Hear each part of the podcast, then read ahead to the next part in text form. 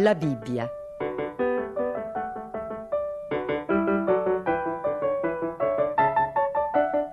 Omero Antonutti legge la Genesi.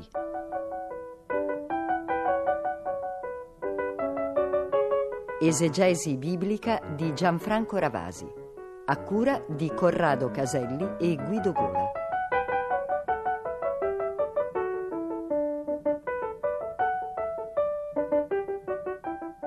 Tra poco, nella nostra lettura continua della Bibbia, avremo, ascolteremo una pagina di difficile ascolto, dovremmo dire, una pagina che è frutto, è stata composta dalla cosiddetta tradizione sacerdotale, da quella scuola sacerdotale eh, che aveva operato nel VI secolo a.C. e che era preoccupata soprattutto di disegnare quasi la genealogia dell'umanità, una specie di filo continuo che partisse dalle origini e arrivasse fino all'ebreo che in quel momento riconsiderava, rimeditava la storia delle sue origini.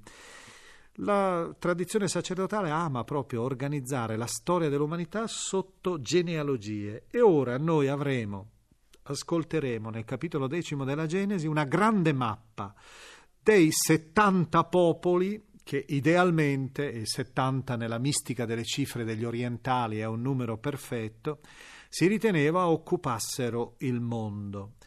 Eh, si comincia coi discendenti di Jafet e poi si prosegue coi discendenti di Sem e così via. È difficile per noi trovarci a nostro agio nell'interno, districarci anche nell'interno di questa serie di elenchi di nomi, nomi che per noi sono quasi del tutto remoti, anzi il più delle volte sono ignoti. Gli studiosi stessi si trovano in grande difficoltà nel riuscire a identificarli. Certo, ci sono dei nomi facilmente riconoscibili che sono stati capitali nella storia dell'umanità. Pensiamo l'Egitto, troveremo l'Egitto, la nazione egiziana, Assur, la Siria, troveremo Babele, Babilonia troveremo Akkad, una grande popolazione della Mesopotamia, Ninive che fu la capitale tra l'altro della, della Siria, troviamo i Filistei, un popolo che sarà continuamente in contatto con gli ebrei, in contatto ostile con gli ebrei. Si tratta probabilmente di una vera e propria, dovremmo immaginarla come una mappa colorata, una carta geografica che l'autore naturalmente dipinge con dei nomi che a lui erano noti, che erano noti ai suoi lettori, ma che a noi risultano tante volte non del tutto, non solo perspicui, ma anche non identificabili. Soprattutto l'autore vuole però indicare un elemento che non è tanto legato ai, popoli in quanto tale, ma al loro essere insieme. Cioè egli vuole rappresentare l'umanità, diremmo noi, la politica internazionale. La mappa, dicevo prima, dell'universo la vuole rappresentare come se fosse una specie di mirabile disegno, mirabile arazzo.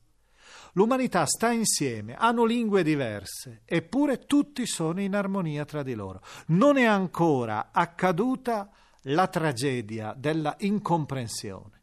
Ecco, questo è indubbiamente l'elemento più importante che l'autore ci vuole ricordare.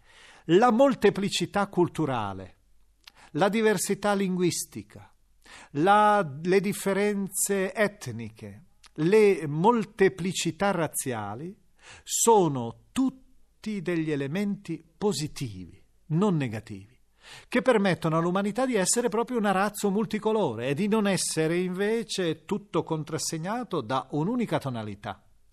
È per questa ragione che allora l'autore vuole celebrare la molteplicità di quell'essere che pure è sempre uguale, perché alle origini si chiama sempre Adam, cioè Adamo e le grandi razze, qui vediamo Cam, Sem, Yafet, quelle che poi diventeranno le identificazioni razziali nella tradizione eh, popolare, sono agli occhi di questo autore frutto di una bellezza, non frutto di un limite. Ed è per questo motivo che allora, anche se noi adesso ascolteremo con un po' di noia questo, questa sequenza di nomi, dobbiamo idealmente immaginare che l'autore ci ricorda che noi tutti, anche se siamo tanto diversi razzialmente e culturalmente, proprio perché siamo diversi, costituiamo una mirabile, un mirabile disegno, un mirabile progetto.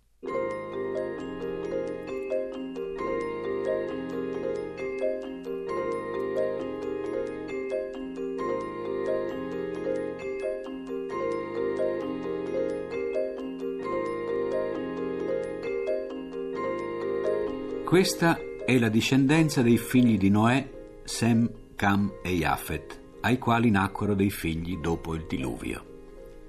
I figli di Jafet, Gomer, Magog, Madai, Yavan, Tubal, Mesec e Tiras. I figli di Gomer, Askenaz, Rifat e Togarma. I figli di Yavan, Elisa, Tarsis, quelli di Cipro e quelli di Rodi.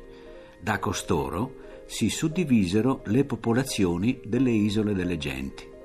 Questi furono i figli di Jafet nei loro territori, ciascuno secondo la sua lingua, secondo le loro famiglie, nelle loro diverse nazioni.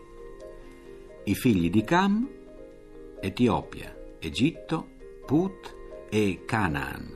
I figli di Etiopia, Seba, Avila, Sapta, Raama e Sapteca i figli di Rama, Saba e Dedan. Ora Etiopia generò Nimrod. Costui fu il primo a divenire potente nella regione. Egli era un valente cacciatore al cospetto del Signore. Perciò si suol dire come Nimrod valente cacciatore al cospetto del Signore. Il nucleo del suo regno fu Babele. Uruk, Akkad e Calne nella terra di Senar. Di lì si portò ad Assur e costruì Ninive, Recobot Ir, Calach e Resen. Tra Ninive e Calach, quella è la grande città. Egitto generò quelli di Lud, Anam, Laab, Naftuk, Patros, Kalshuk e Kaftor, donde uscirono i Filistei. Canaan generò Sidone, suo primogenito, e Chet, e il Gebuseo, l'Amoreo, il Gergeseo, l'Eveo, l'Archita, il Sineo, la Vardita, il Semarita e l'Amatita. In seguito le famiglie dei Cananei si dispersero, cosicché il confine dei Cananei fu da Sidone fino a Gerar e Gaza poi in direzione di Sodoma, Gomorra, Adma e Zeboim fino a Lesa. Questi furono i figli di Cam, secondo le loro famiglie e le loro lingue, nei loro territori e nelle loro diverse nazioni. Anche a Sem, l'antenato di tutti i figli di Eber, fratello maggiore di Jafet, nacque una discendenza. Figli di Sem, Elam, Assur, Arpaxad, Lud, Aram, figli di Aram, Uz, Kul, Geter e Mas. Arpaxad generò Selach e Selach generò Eber. A Eber nacquero due figli. Uno fu chiamato Peleg, perché ai suoi tempi fu divisa la terra, e suo fratello fu chiamato Yoktan. Yoktan generò Almodad, Selef, Asarmavet, Yerat, Adoram, Usal, Dicla, Obal, Abimael, Seba, Ofir, Avila e Iobab. Tutti questi furono i figli di Yoktan. La loro abitazione fu da Mesa fin verso Sefar, monte dell'Oriente. Questi furono i figli di Sem, secondo le loro famiglie e le loro lingue, nei loro territori, secondo le loro nazioni. Queste furono le famiglie dei figli di Noè, secondo la loro genealogia nelle loro nazioni. Da esse si dispersero le nazioni sulla terra dopo il diluvio.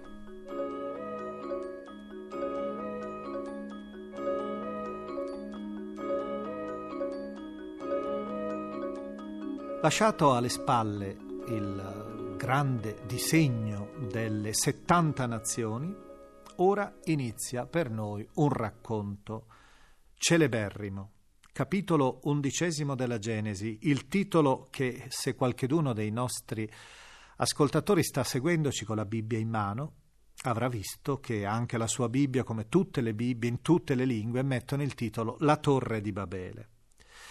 Ecco, Babele per la Bibbia è il simbolo, Babilonia è il simbolo della grande potenza, della grande potenza oppressiva. Se volessimo usare il nostro linguaggio dovremmo dire che l'autore vuole condannare l'imperialismo, il quale vuole imporre a quella molteplicità di lingue e di culture, vuole imporre una sola lingua. E lo fa attraverso questa specie di simbolo il simbolo è la torre. In realtà noi dovremmo pensare che la torre è quelle che in mesopotamico venivano, che nella cultura mesopotamica erano le zikurat, cioè grandi, quei grandi templi a gradoni, come se fossero delle enormi scalinate che salivano verso l'alto e in alto c'era un piccolo santuario, un piccolo tempio tipico tempio piramidale andava a finire alla fine in un piccolo santuario dove era presente il dio. Ecco, questa torre templare di Babilonia noi sappiamo che esisteva, era una delle meraviglie del mondo. Nella lingua babilonese si chiamava Entemenanchi, che significa casa del fondamento del cielo e della terra. Al tempio era collegato eh, tutto questo tempio era collegato un complesso di edifici gloriosi. È per questo motivo che l'autore vuole condannare allora una città la quale diventa come una specie di enorme potenza, una potenza che si erge, che vuole quasi perforare il cielo. Difatti una, si vuole costruire una torre che, la cui cima arrivi al cielo, si dice nel racconto della Genesi, del capitolo undicesimo della Genesi. Ecco, l'autore a questo punto ha davanti agli occhi il simbolo della Zikurat di Babilonia, quindi già un tempio pagano. Ha di fronte a sé Babilonia che ha fatto versare lacrime e sangue a Israele e quindi è il simbolo dell'oppressore. E allora la sua conclusione è facile, è semplice. Dio non ammette né l'idolatria né l'oppressione dei popoli. E allora il nome di Babilonia, Babilu in accadico, in babilonese, Babele, che significa letteralmente porta di Dio, cioè città sacra, città celebre, perché il nome di Dio è un nome altissimo, diventa invece, nella interpretazione che popolare che la Bibbia dà, diventa tutt'altro, perché la Bibbia immagina di collegare la parola Babele Babel ha un verbo ebraico che vuol dire confondere, balal. E allora in questa maniera la parola Babilonia diventa il simbolo della confusione, diventa il simbolo della rottura di quell'armonia, di quella frattura, la frattura di quella comunicazione che c'era tra le culture, anche se erano di lingue diverse, erano insieme in armonia. Ora invece l'imperatore babilonese, la grande capitale, vuole imporre un nome solo, una lingua sola a tutti i popoli e il risultato è che tutta l'umanità si confonde e si disperde. E noi sappiamo che nell'interno degli Atti degli Apostoli nel Nuovo Testamento si vorrà proprio rappresentare il ritorno all'armonia, citando indirettamente proprio la confusione di Babilonia quando negli Atti degli Apostoli nel Nuovo Testamento si rappresenteranno le lingue diverse e tutti che si capiscono perché hanno ricevuto lo Spirito di Dio, si vuole ricordare che Babilonia è morta, la Babilonia dell'oppressione. È ritornata ancora l'armonia anche se tutti hanno una loro lingua. Tutti hanno una loro lingua ma si intendono in un'armonia ritrovata. Nove fermate costruire la vostra torre, la torre di Babele, sempre più grande, sempre più alta e bella. Siete o non siete padroni della terra? Oh! Tutta la terra aveva una sola lingua e usava le stesse parole. E avvenne che, emigrando dall'Oriente, gli uomini trovarono una pianura nel paese di Senar. Vi si stabilirono e si dissero l'un l'altro: Su, facciamoci dei mattoni e cuociamoli al fuoco. Il mattone servì loro al posto della pietra e il bitume al posto della malta. Poi essi dissero: Su, costruiamoci una città con una torre, la cui cima arrivi al cielo, e facciamoci un nome per non essere dispersi sulla superficie di tutta la terra. Ma il Signore discese per vedere la città con la torre che stavano costruendo i figli dell'uomo. E il Signore disse: Ecco, essi sono un solo popolo e hanno tutti una lingua sola. Questo è l'inizio delle loro imprese. Nessuno potrà impedire tutto ciò che hanno meditato di fare. Su, discendiamo e confondiamo la loro lingua, così che essi non comprendono più la lingua l'uno dell'altro. Il Signore li disperse di là sulla superficie di tutta la terra ed essi cessarono di costruire la città. Per questo il suo nome fu detto Babele, perché là il Signore mescolò la lingua di tutta la terra e di là il Signore li disperse sulla superficie di tutta la terra.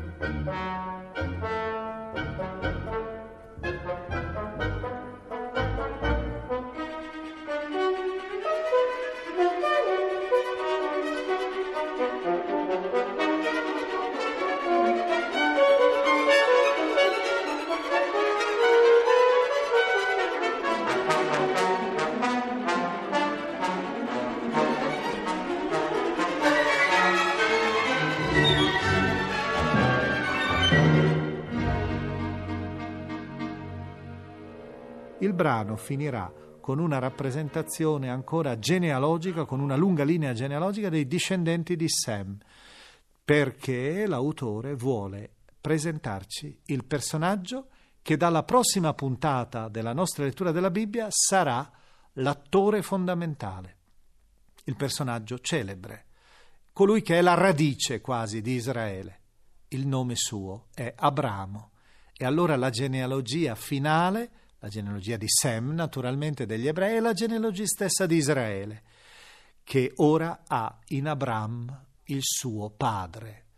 Padre non soltanto genealogico, come vedremo, ma padre anche nella storia della sua fede.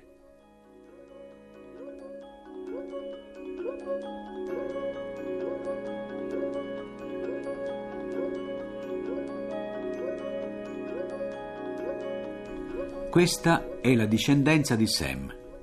Sem aveva l'età di cento anni quando generò Arpaxad, due anni dopo il diluvio. Sem, dopo aver generato Arpaxad, visse 500 anni e generò figli e figlie.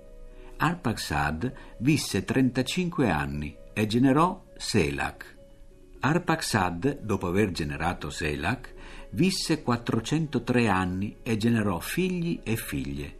Zelak visse 30 anni e generò Eber.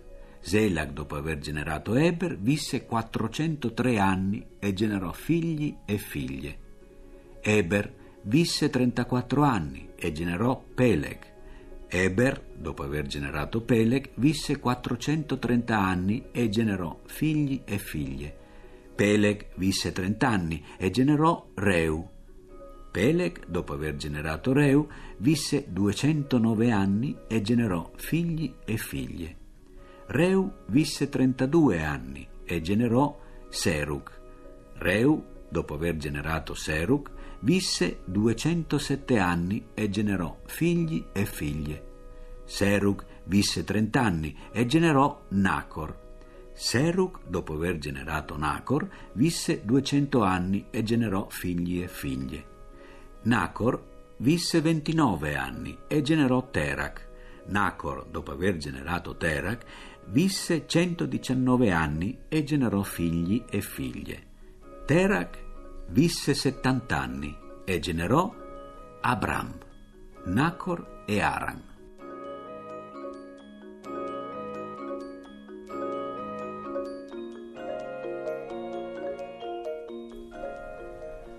Questa è la genealogia di Terak.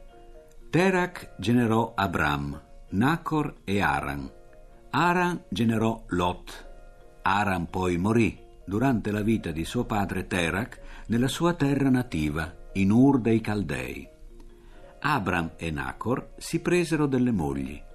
Il nome della moglie di Abram era Sarai e il nome della moglie di Nacor era Milca, figlia di Aran, padre di Milca e di Isca. Sarai era sterile, non aveva figli. Poi Terak prese Abram, suo figlio, e Lot, figlio di Aran, suo nipote, e Sarai, sua nuora, moglie di suo figlio Abram, e li fece uscire da Ur dei Caldei per andare nella terra di Canaan. Ma arrivato a Carran vi si stabilirono. Il tempo che Terak visse fu di 205 anni, poi morì in Carran.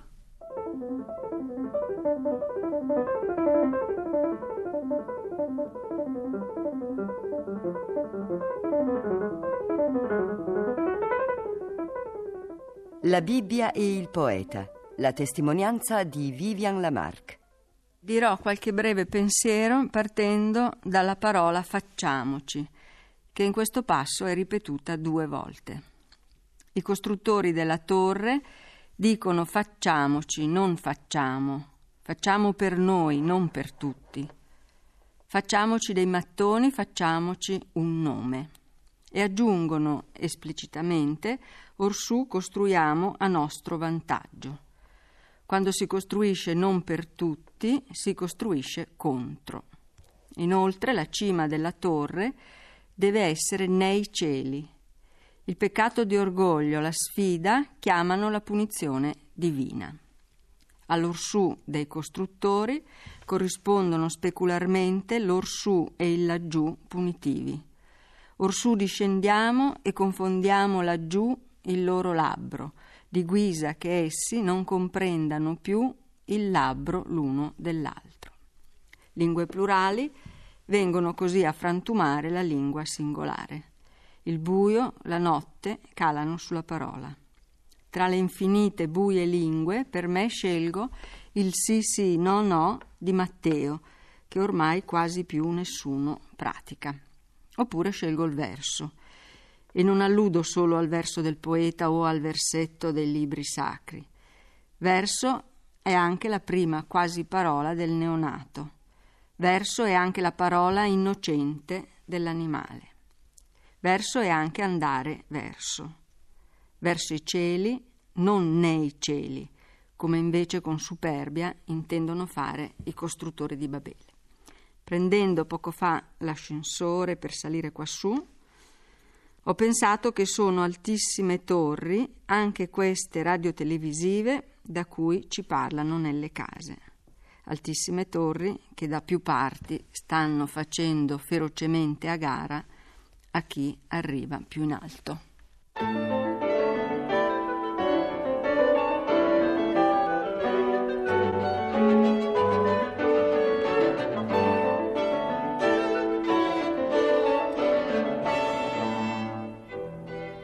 abbiamo trasmesso la sesta puntata de La Bibbia.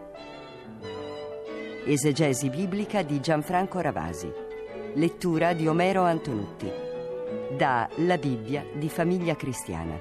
Nuovissima versione dai testi originali, edizioni San Paolo. È intervenuta Vivian Lamarck.